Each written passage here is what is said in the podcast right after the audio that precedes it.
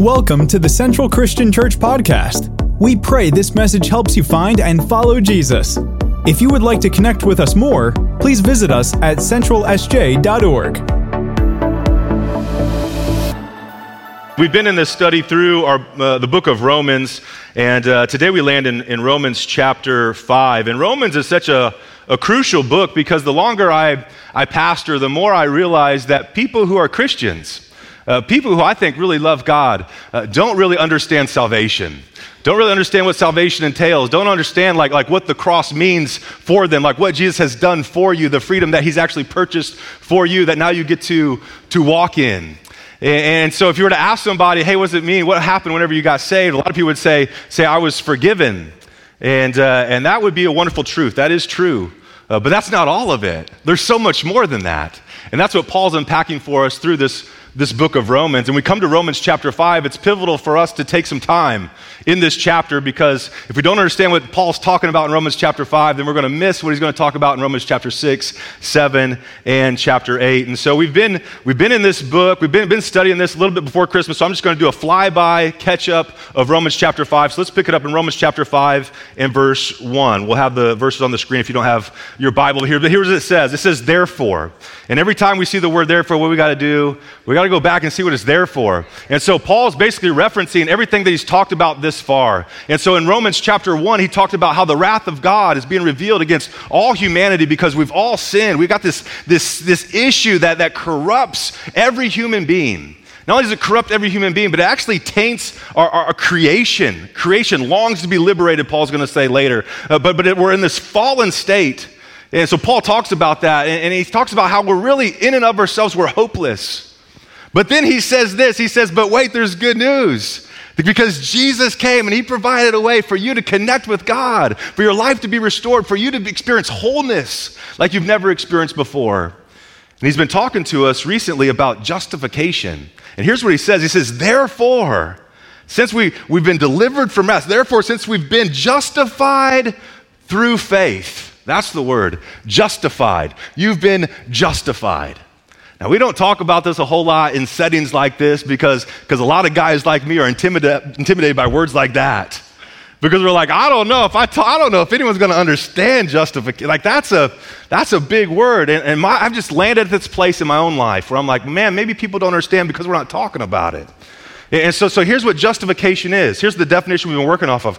Justification is the act of God whereby He forgives the unsaved person's sin and then assigns to them the righteousness of Christ when through faith they believe. So check this out. With the moment you put your faith in Jesus, these three things happened in your life. Salvation is really experienced in, in, in three parts. Uh, one is justification. That takes place the moment you put your faith in Jesus. After that, you experience salvation through sanctification. That's, a, that's another big word, but it simply means you're striving to live life as Jesus lived if he were in your spot. And so, so today, whatever you do, whoever you interact with, how would Jesus interact with them? That, that's really where Christianity comes, becomes like fun.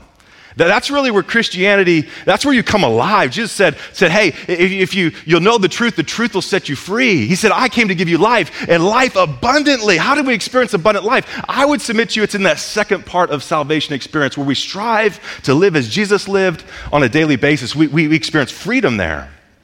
But not only that, the third part of salvation is fully realized whenever we experience glorification. There's coming a day whenever this body of mine is going to wear out. And you're going to hear uh, that tall dude, Tim Perkins, is gone. Don't believe it, Billy Graham said. I'll be more alive in that moment than I've ever been before. Because I'll be in a glorified place, in a glorified heaven, with a glorified Christ for a glorified eternity. It's going to be amazing. That's the hope we have. That's salvation. But, but here's what Paul's talking about with justification. Here's what takes place when you put your faith in Christ. He says, he says it's the act of God whereby he forgives. And here's what you would need to know, because a lot of people miss this. A lot of people believe that, man, I was so jacked up before I came to Christ. I put my faith in Christ and he forgave me. But then they're like, now I screwed up. And so now I think God's mad at me. Now I've really blown it, and I think now I'm not sure where I stand with him. That's a wrong understanding of salvation because at the moment of salvation, you've been forgiven. Past, present, future. Sins you haven't even committed yet are already dealt with. Like, that's a truth that melts my mind. And it's, by the way, it's not like a, a free for all, like license to live however you want. Paul's going to talk about that later. But you've been forgiven. I'm just saying, whenever you blow it, don't the enemy beat you up by because your sin's already been dealt with. You've been forgiven. Not only that, it would be wonderful to be forgiven, but how many of you know you can, be for, you can forgive someone and not have relationship with that person? But, but here's what Jesus does. He, he not only forgives you, now he assigns to you the righteousness of Christ. So, so whenever I come to God, I'm not coming because I'm a pastor. I'm not coming because I got a title. I'm not coming because I lived such a good life, because I haven't. The only reason I can come boldly to the throne of grace is because I've been clothed in the righteousness of Christ, a righteousness not my own. I don't deserve it. I didn't earn it. It's a gift. And that's yours the moment you put your faith in Jesus. And not only that, the Bible says it's been, been allotted to each person a measure of faith. He gave you faith to believe. So the moment you put your faith in Jesus, you've been forgiven, you've been assigned the righteousness of Christ, and you've been given faith to believe. That's justification. And I think that's pretty good news. Not only that, there's more. And that's the title of today's message, because as you're going to hear, there's more. There's more. There's more. There's always more in the kingdom. There's always more with Christ. Look at it. It says this, and if you're, you're taking notes, this is where your, your notes begin the results of, of justification. Here it is uh, Romans 5 1 and 2. It says this. Let's pull that verse back up. Therefore, since we've been justified by faith, so everything we just talked about, now that's yours. But there's more. Not only that, now you have peace with God. Before you had a relationship with God, the Bible says that God's wrath was on your life. Uh, Jesus said this uh, to the one who believes, he can experience e- eternal life, but the one who does not believe, the wrath of God remains on him. John 3. And so, for people who don't believe, it's not like you're going to experience God's wrath one day. No, the wrath of God, it's, it's on your life. But, but, but here's the deal whenever you put your faith in Christ, now you can have peace. Peace with God. The war is over. You can have peace with God through our Lord Jesus Christ, through whom we've gained access by faith into this grace. Listen, if you got a VIP ticket to somewhere, you got access that other people just don't have. And Paul says, hey, you got access to grace. What's grace? It's God's preferential treatment, it's God's divine favor. I, I don't know if you have kids, I'm just saying you treat your kids differently than other kids. Why? Because it's your kid. They have preferential treatment. They got access to resources that other kids don't have access to. It's preferential treatment. It's divine favor. And that's what Paul says. Now, because you've been justified, you got peace with God, you got access to grace in which we now stand. And here's the deal we rejoice in the hope of the glory of God. The Bible talks about the glory of God one day, not only when the moment you get to heaven, I'm just telling you, you're gonna, you're gonna say, that dude, Tim, he didn't tell me the half of the story. There was so much more. I, I, ears have not, our mouth has not articulated the half of how awesome heaven's gonna be. Not only will you see God in all of his glory, but, but you, the Bible says that, that his glory will be revealed in you and revealed through you for all of eternity. Paul says it's the hope of glory. It's good news. And that's the result of justification, the result of justification, peace with God, access to grace, hope, hope of glory. So that brings us up to speed. So that's Romans chapter 5, verse 1 and 2. Now let me set the stage for what we're going to be studying today uh, Romans 5, 3 through 5. And all of that that we just mentioned, it just demonstrates God's love for you. It demonstrates God's love for you. And as I was praying for you, as I was praying for this new year, as I've been praying through this fast, just asking God, God, give me a word for your people. God, give me a word for your church. And I was expecting something like, yeah, that's profound. Like, that's yes. Here's what I feel like the Lord wants me to tell you I feel like He just wants you to know He loves you. He loves you. And here's what I need you to know it's not just that He loves the person you're sitting next to. Because some of us land there. We say, yeah, no doubt, he loves Keith immensely. Like Dan, wow, he, he loves Keith and Michelle more than they can imagine. He loves, wow, wow yes. But Tim, ah, I don't know. I don't know if everyone knows what Tim's done. And sometimes we stiff arm. We, we say, yeah, God loves you, but I don't know. No, listen, he loves you. He loves you more than you can imagine. Paul writes about that love, Ephesians 1 4 through 5, it says this Even before he made the world, God loved us and chose us in Christ to be holy and without fault in his eyes. He decided in advance to adopt us into his own family by bringing us to himself through Jesus Christ. This is what he wanted to do, and it gave him great pleasure. Don't miss this. Like, before he made the world, he knew you. In his foreknowledge, he knew you. He knew everything you would ever do. You say, yeah, but does he know how bad? He knew you. Before the foundation of the world, he knew everything you would ever do. And he still said, I want her on my team. I want him in my family. I love them. I've chosen them. They're mine. Hurts, habits, hangups, and all. Like he chose you, right?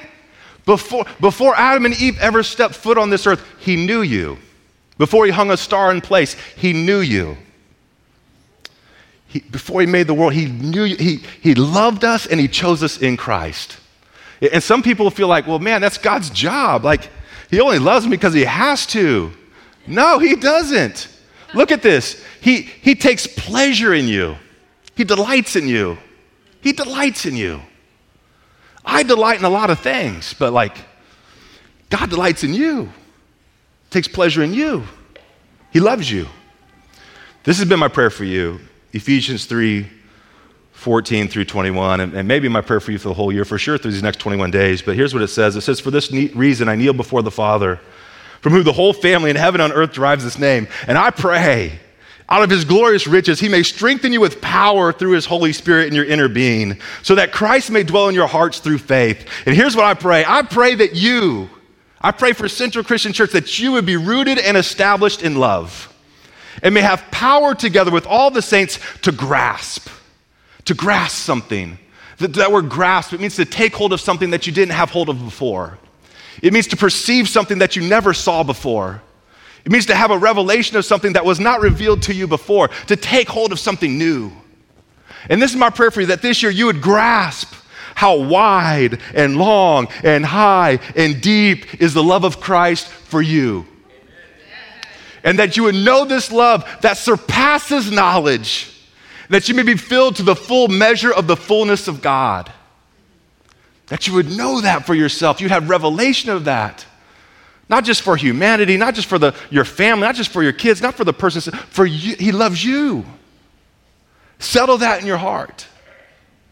And then Paul, he, he like burst into praise. But before we get there, some people think, well, well, man, that, that's good, but like, I, I'm a, I've been in church for a while. Like, I'm a season, I know God loves me. Like, what you just shared is not new for me, Tim.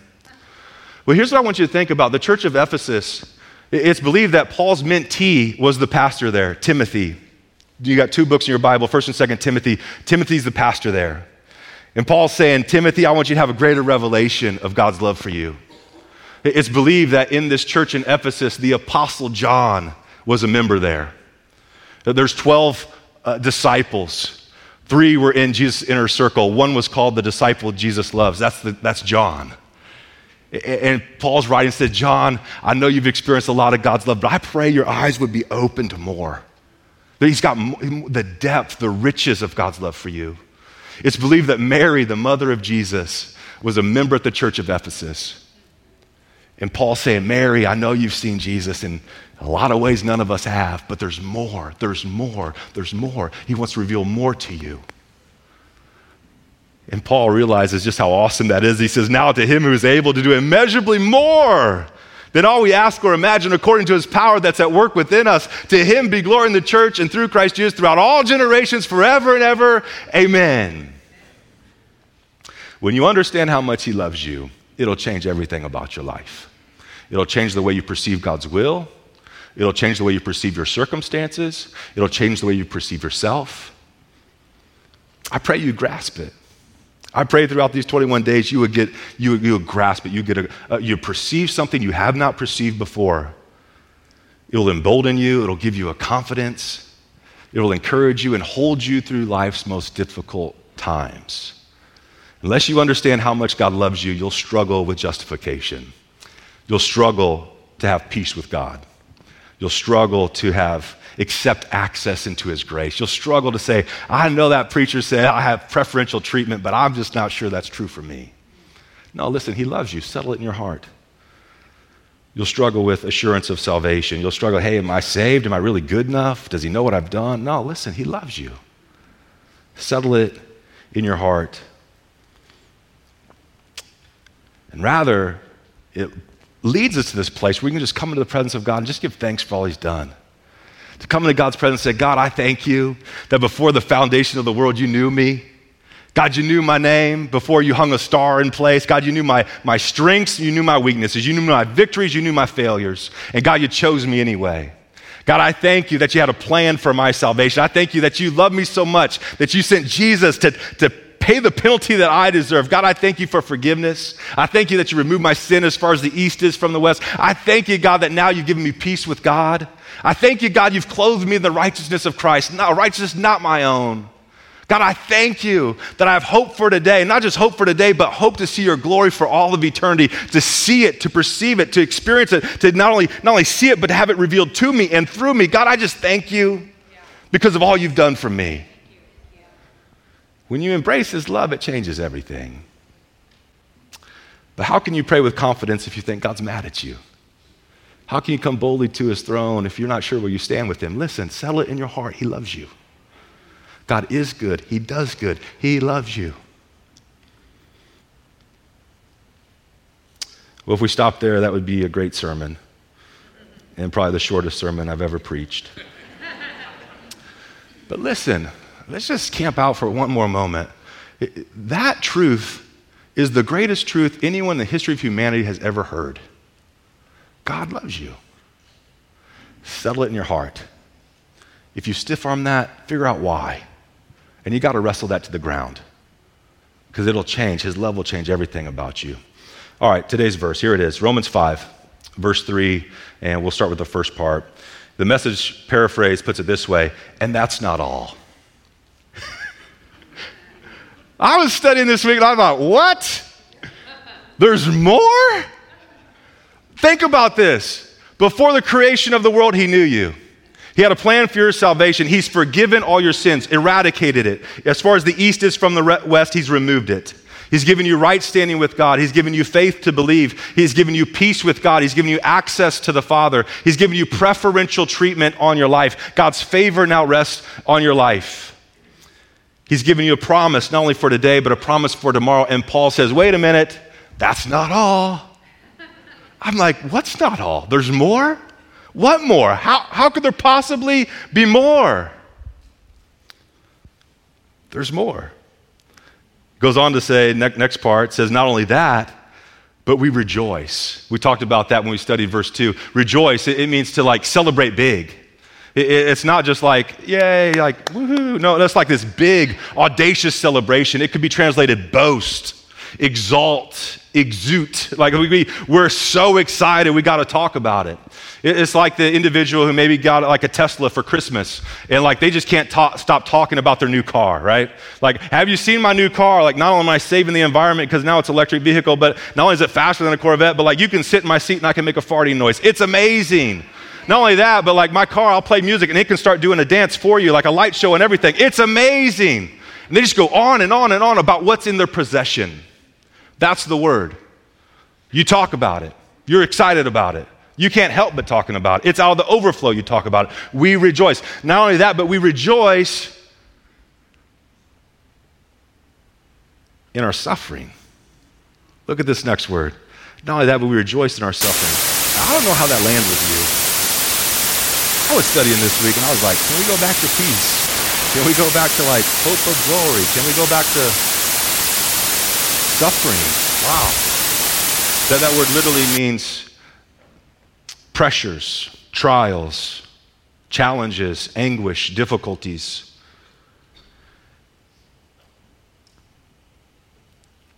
Now let's pause for a moment because you'll recognize this to be true. If you're not mature in your walk with Christ, whenever you face trials, whenever you face suffering, what's the first thing that comes to your mind?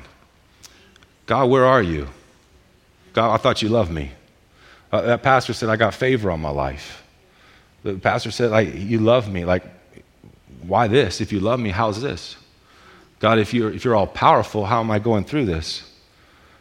Why am I struggling? It could be relationship, could be a physical struggle, trial, could be financial, could be a lot of things. But if we're not mature, we'll begin to question God's love in those moments. And the enemy loves it so. And if we're honest, I think we would say, hey, you know what? We've all had those questions from one time or another. But here's what Paul does Paul points our eyes to the fact that even in trials, God is demonstrating his love for you.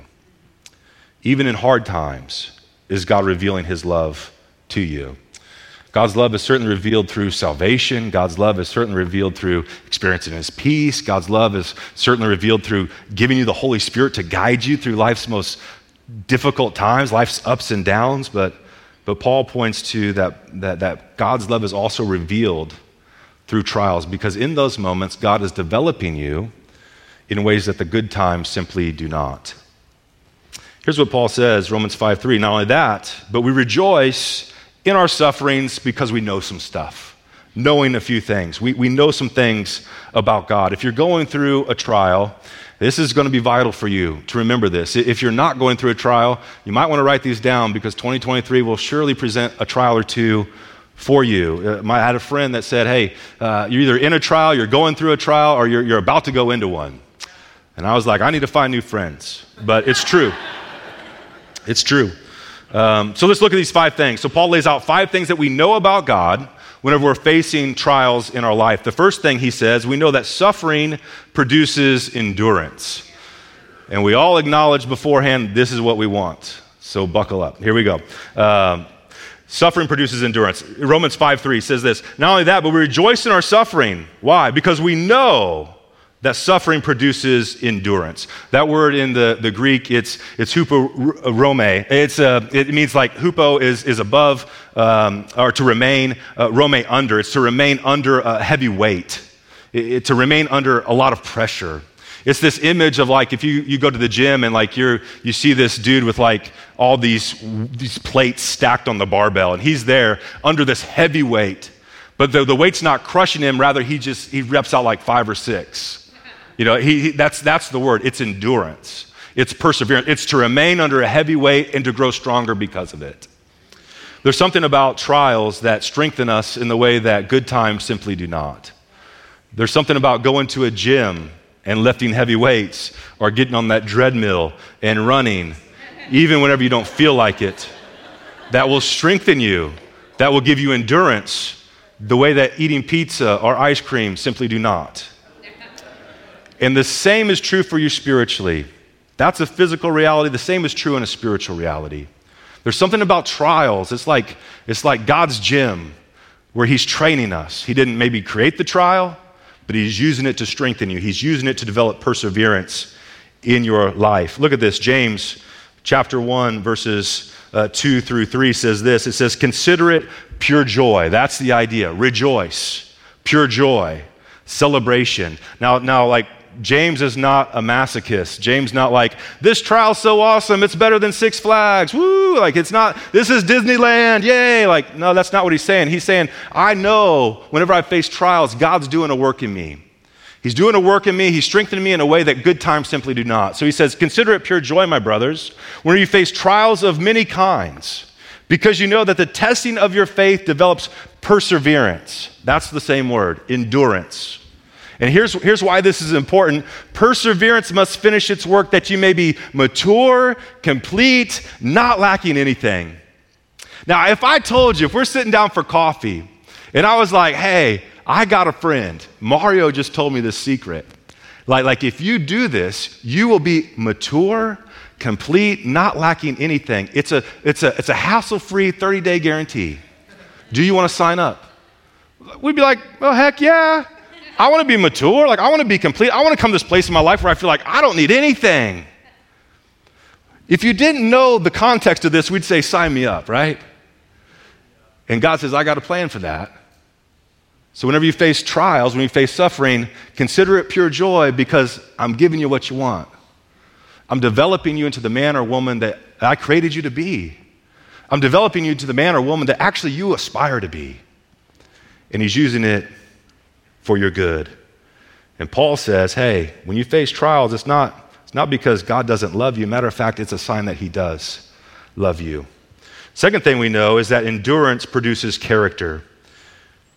Romans 5, 3 through 4 says this Not only that, I mean, there's more, but we also rejoice in our suffering, knowing that suffering produces endurance, and endurance produces character.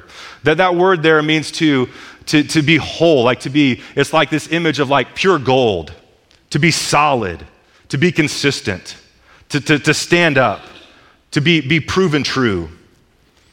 1 Peter 6 through 7 says this in, in all this we you greatly rejoice. There's that word again rejoice. You'll see this littered throughout scripture. When you face trials when you face suffering what do we do? The, again deep into the pool stuff. I didn't say it was easy but a mature perspective in spiritual life is that when you face trials there's a level of rejoicing so peter says in all this you greatly rejoice though now for a little while you may have suffered all kinds of, of trials. These have come, here's why do we face trials? These have come so that your faith, of greater worth than gold, may be, which perishes, even though refined by fire, may be proven genuine. That's the idea of character. It's proven genuine. And that all, and here's what happens whenever you see someone with great character, here's what the result is it results in praise, results in glory, results in honor when Jesus Christ is revealed. You're always going to see this connection with suffering throughout the Bible. Throughout Scripture, there's joy in the midst of the trial, and there's a bigger perspective in the midst of the trial. There's joy because God's developing me, and there's an eternal perspective. This is going to be revealed when Jesus Christ is, is revealed to you. So, endurance, suffering produces endurance, endurance produces character. The third thing we know, we know that character produces hope. And this is where it gets exciting because rejoicing comes into play here. Romans 5, 3 through 4 says, Not only that, but we rejoice in our suffering, knowing that suffering produces endurance, endurance produces character, and character produces hope. Now, what is hope? Hope is simply the anticipation of what God's going to do. The anticipation of how God's going to show himself faithful once again. The anticipation in context of, of God, you, you got this one just like you had the last one. God, you saw me through that trial over there. I know you're going to see me through this trial right here. I got hope.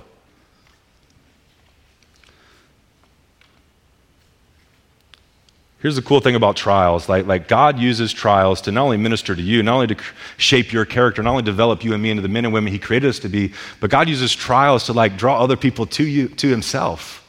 Like as other people perceive your life, as they watch you, as they see you cling to Jesus in the midst of a trial, as they see you remain faithful in the midst of suffering, they say, Man, there's something about his life that's just different. What is that? And it leads to opportunities for you to tell them about the one who's sustaining your life, about the peace you're experiencing in the midst of the trial. Not only that, but he's developing you. And basically, the hope is I can't wait to see how God's going to deliver me. I can't wait to see how God's going to show up. I can't wait to see how he's going to resolve this one, just like he did the last one. I can't wait to see how God's going to take me through. I can't wait to see after all, all this, how this problem like plays out in my life, through my life, for his, his glory. That's the idea. Second Corinthians chapter 4, verse 16, Paul gets very vulnerable with this church in Corinth, and he's writing them a letter. And he says, Therefore, we do not lose heart. Now, prior to this, Paul has said, he said, we despaired of life itself. Like they're experiencing a trial that, that said, man, I don't think we're going to live through this. Matter of fact, I, I think I was going to die, and actually, I was okay with it because the suffering was so intense. But he says, Therefore, we do not lose heart. Though outwardly we're wasting away, yet inwardly we're being renewed day by day. For our, watch this, for our light and momentary troubles are achieving for us a glory that far outweighs them all. Now, if you're in a trial, that sounds very harsh. Because you're like, my trial's not light, dude. Like, my trial's heavy. And like, this is not fun. But Paul, again, has given us an elevated perspective in light of eternity. Here's, what, here's some good news for you. If you're in a trial today, here's what you need to know it's temporary. My grandma used to always tell me, This too shall pass. And it's true. In the midst of trial, I didn't want to hear it, but it was true. And oftentimes, people make permanent decisions in the midst of temporary situations. But we got to remember, have a bigger perspective. It's temporary, it's momentary. And here's what's happening in that trial it's achieving for us an eternal glory that far outweighs them all. God's refining your character, he, he, He's shaping you into the man or woman that He created you to be. Later on in 2 Corinthians, Paul says this 2 Corinthians 12, 9 through 10 says, Therefore, I will boast. There's the word again. We're rejoicing. I'm boasting. I'll, I'll rejoice all the more gladly about my weakness, so that Christ's power may rest on me. That is why, for Christ's sake, I delight. I delight in weakness, insults, hardships, in persecutions, in difficulties. For when I am weak, then I am strong. I don't know about y'all, but I'm not there yet. But I see what mature faith looks like. I see that, that in the midst of trials, God, you are shaping me. God, you are developing me. Therefore, Paul says, I will delight in my weakness. Now, a lot of people say, hey, you know what? In the midst of suffering, I think maybe it highlights that God doesn't love me. Maybe God's presence has abandoned me. But Paul turns it on its head and he says, No, because whenever I face weakness, when I face insults, when I face hardship, when I face persecution, when I face difficulty, it doesn't reveal that God's not with me. It actually reveals that He is with me and He is making me stronger. For when I'm weak, then I am strong. Your trial is not a sign of God's absence, but rather a reminder of His presence. Fourth thing we know we know that hope produces rejoicing in God. In other words, we look forward to what God's going to do. I'm, I'm, I'm, thinking about the good things in the midst of the suffering. I'm talking about the good things in the midst of the suffering.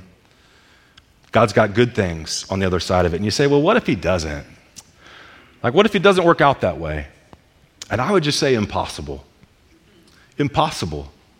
If you're a child of God, if you're walking with God, He's always working things together for your good and for His glory. It's impossible. I've never met someone that said, I trusted God, I walked in His ways, and I regret it. I've never met that person. I've met a lot of people that said, I gave up on God, I turned away, I thought it was trial, it was too intense, I wish I wouldn't have.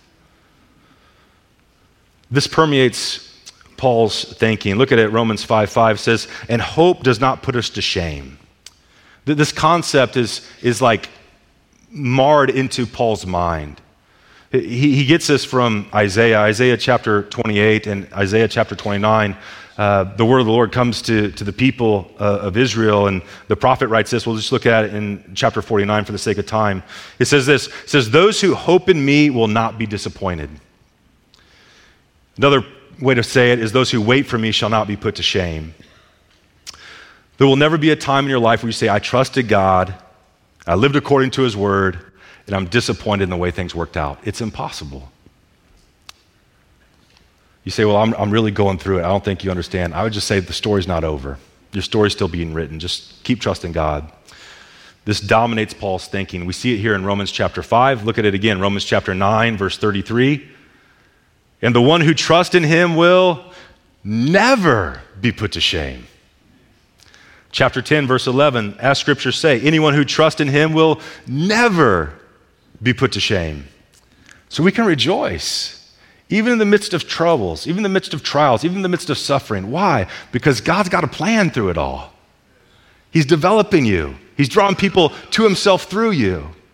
He's working things together for your good. Now, this is the teaching of Romans chapter 8. We're not there yet, but, but here's what Romans chapter 8, verse 28 says. And we know, there's that word again, we know some things. In the midst of trials, in the midst of suffering, we know that in all things God works for the good of those who love him, who have been called according to his purpose.